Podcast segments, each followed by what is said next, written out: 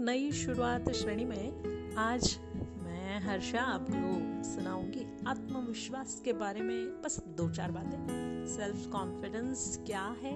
आत्मविश्वास से आशय, स्वयं पर विश्वास एवं नियंत्रण बिलीव इन योरसेल्फ से है। दोस्तों, हमारे जीवन में आत्मविश्वास सेल्फ कॉन्फिडेंस का होना उतना ही आवश्यक है जितना किसी फूल में फ्लावर में, खुशबू का होना, सुगंध का होना। आत्मविश्वास के बगैर हमारी ज़िंदगी एक लाश के समान हो जाती है। कोई भी व्यक्ति कितना भी प्रतिभाशाली क्यों ना हो, वह आत्मविश्वास के बिना कुछ कर ही नहीं सकता। आत्मविश्वास की सफलता, आत्मविश्वास ही सक्सेस की नींव है। आत्मविश्वास की कमी के कारण व्यक्ति अपने द्वारा किए गए कार्य पर संदेह करता है।